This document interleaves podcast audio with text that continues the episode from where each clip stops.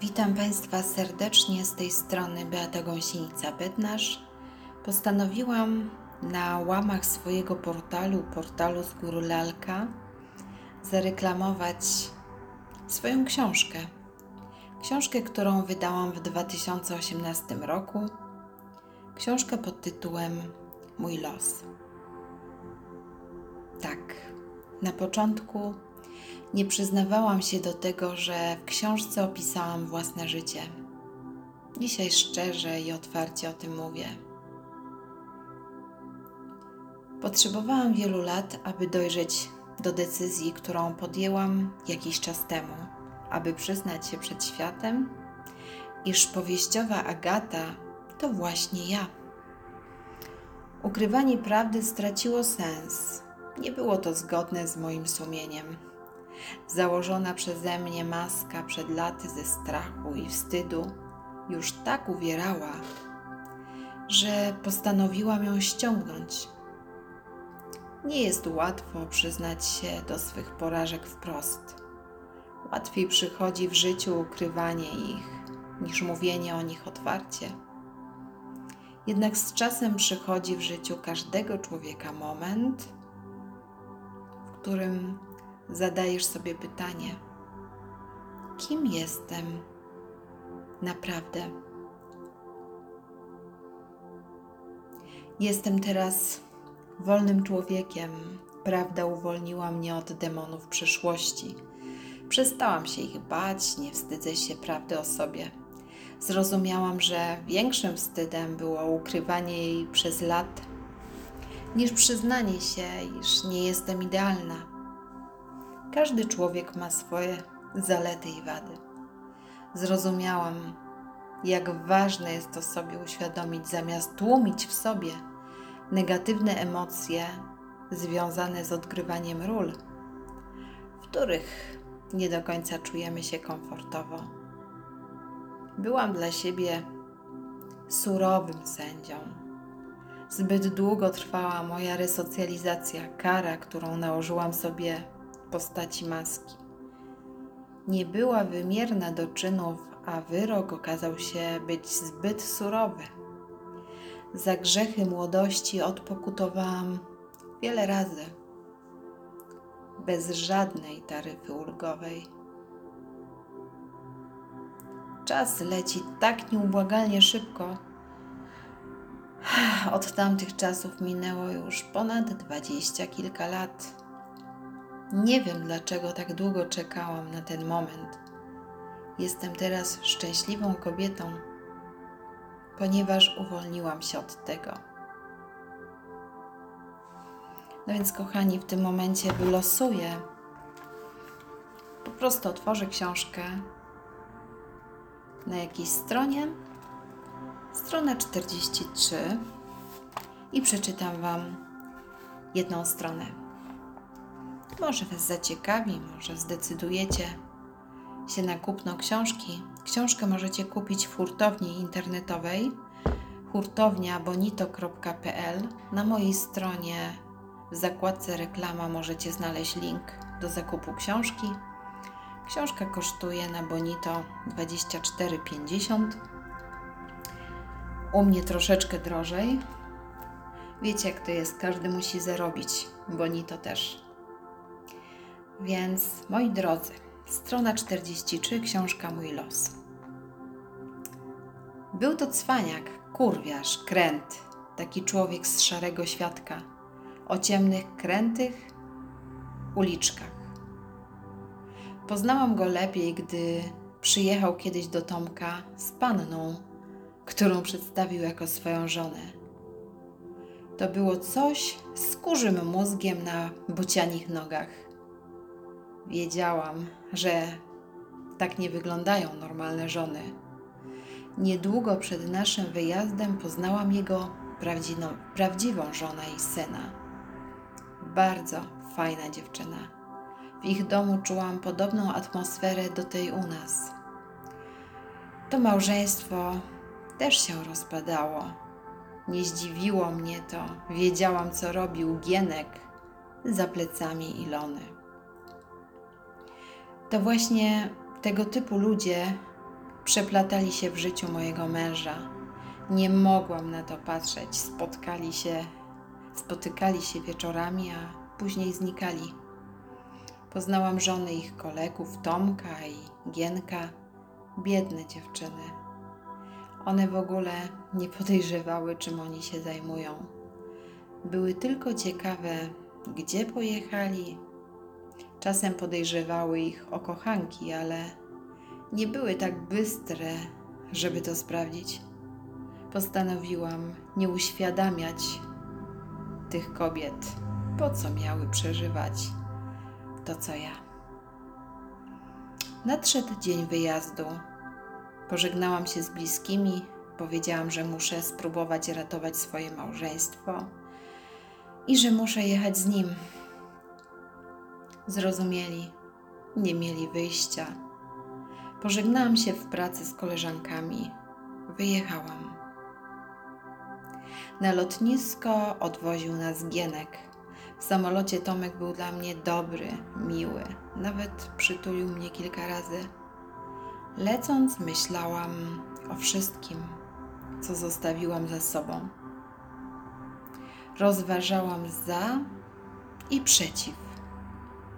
Układałam sobie w głowie wszystko po kolei, jak gdybym robiła porządki na półce. Z całego serca wierzyłam, że tam zaczniemy nowe, lepsze życie. Gdy byliśmy już prawie na miejscu, na przejściu granicznym zaczęły się pierwsze problemy. Kiedyś jeszcze w Polsce, w amerykańskim konsulacie, wbito mi pomyłkowo dwa razy wizę do obcego, wizę obcego człowieka. Zorientowałam się wtedy, że coś jest nie tak. Poszłam do konsulatu, żeby to wyjaśnić. Powiedziano mi, że to anulują i tak się stało. Wbito mi do paszportu pieczątkę, że moje wizy zostały anulowane i powiedziano mi, że nie powinno być z tym żadnych problemów. Na lotnisku w Kanadzie z kolei powiedziano mi, że mają prawo cofnąć mnie do kraju, a moim obowiązkiem było zmienić paszport na nowy, bo tu jest za dużo kombinacji. Ach, spędziliśmy w kolejce kilka godzin. Sprawdzano mnie od podszewki zaczęłam się tym denerwować. Stałam z jakimiś Marokanami, obok stał jakiś przestępca. Krzywo na mnie patrzyli.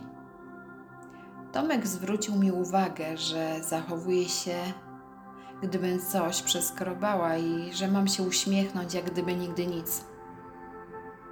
Powiedział, że teraz widzi, jaka jestem słaba psychicznie i że gdy trzeba było w życiu coś ukryć, to ja się kompletnie do takich rzeczy nie nadaję.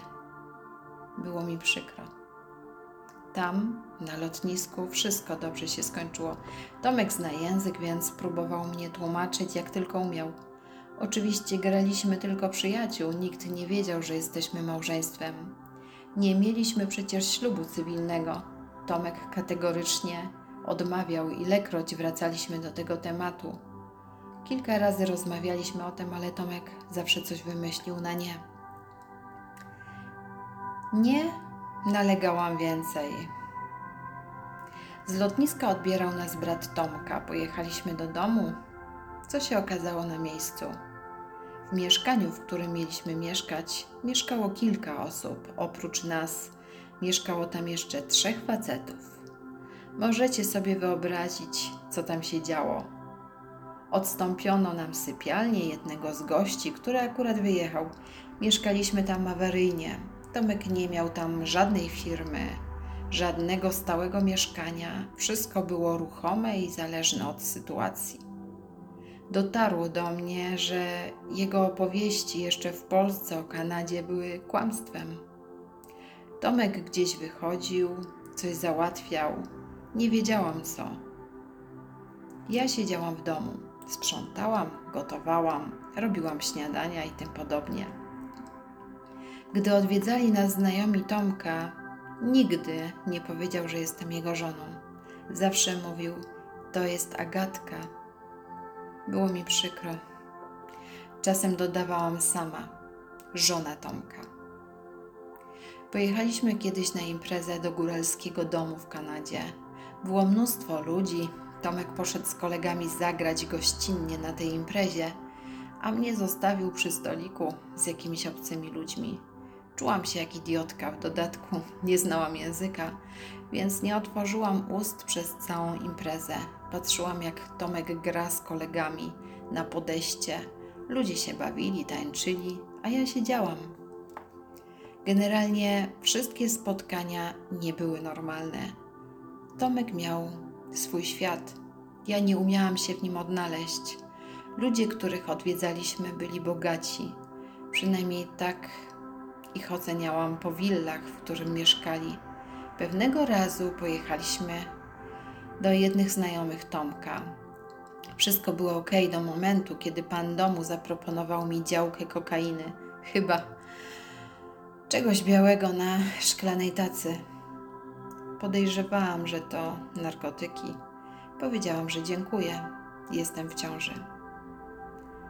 Częstowano dalej. Wszystkie kobiety w ślad za mną odmówiły, więc faceci poszli na dół do living room, który znajdował się w piwnicy. Sądząc po tym, w jakim stanie stamtąd wrócili, każdy z nich poczęstował się tym, co było na tacy.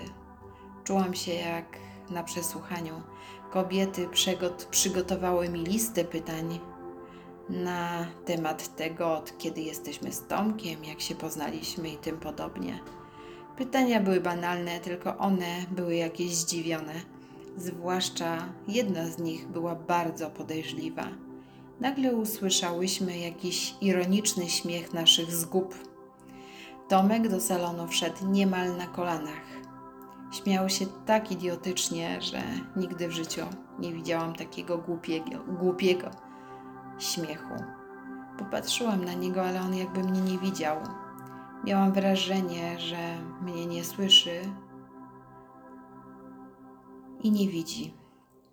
Oczy miał rozbiegane, twarz czerwoną. Tak wyglądała nasza wizyta u znajomych. Byłam przerażona, wiedziałam, że musimy jakoś wrócić do domu. Prowadziłam, a on kierował mną, pokazując mi drogę, którą mam jechać. Jakimś cudem trafiłam na miejsce. Nie wierzyłam w ogóle, że on wie, gdzie jechać, ale udało się. Postanowiłam, że nie będę z nim rozmawiać aż do rana. Zresztą o czym można rozmawiać z facetem w takim stanie? Tomek miał ochotę na seks. Ja się bałam, przecież byłam w ciąży. Poza tym nie miałam ochoty. Byłam tak wściekła na niego, że miałam ochotę go zabić. Jeśli zrobi mi krzywdę, to nigdy mu tego nie wybaczę. Wiedziałam, że nie jest w pełni świadomy. Wykrzyczałam ze złością: Zostaw mnie, zostaw! Mówiły, że nie bierzesz narkotyków. Mówił przecież, że on tylko kieruje handlem białym towarem, a teraz co? Usnął. Ja nie spałam. Czuwałam nad nim do rana i myślałam, co będzie dalej. Rano postanowiłam się obrazić, ale wiedziałam, że on zachowa się, jakby nigdy nic się nie stało. Po kilku dniach wszystko wróciło do normy, ale ja czułam się jak szpieg. Szpiegowałam każdy jego ruch w mieszkaniu, nasłuchiwałam wszystkich jego rozmów telefonicznych. Chciałam chyba uwierzyć w to, że moja intuicja się nie myli. To bez wątpienia jakaś mafia. Muszę skończyć z tym życiem, muszę uciekać. Taka była moja myśl, tylko dokąd? Nie znam języka, nie mam dokumentów, bo Tomek miał je zawsze przy sobie. Co mam robić? Postanowiłam cicho przeczekać. Tomka nie było. Po powrocie do mieszkania oznajmił mi, że przeprowadzamy się do jakichś znajomych, którzy nam odstąpią całe mieszkanie. Pomyślałam, że teraz przynajmniej nie będę po wszystkich sprzątać. Będziemy mieć czyściutko, będziemy w końcu sami. Nie będę się kąpać w łazience z trzema facetami za ścianą. Może nie złapię jakiejś choroby. Tak się stało. Przeprowadziliśmy się do znajomych Tomka. Bardzo ładne mieszkanie na ósmym piętrze. Przeszklona ściana, cudowny widok nocą. Oczywiście nie mogło być tak pięknie, jak wyglądało. Okazało się, że mieszkanie to biuro. Codziennie rano jacyś ludzie przychodzili tam do pracy. Ale to nie tak było. Ale to i tak było lepsze niż to poprzednie. Zaprzyjaźniłam się trochę z właścicielką tego mieszkania. Była bardzo sympatyczna. Od początku czułam, że mnie nawet lubi. Miałam, miała wspaniałego synka.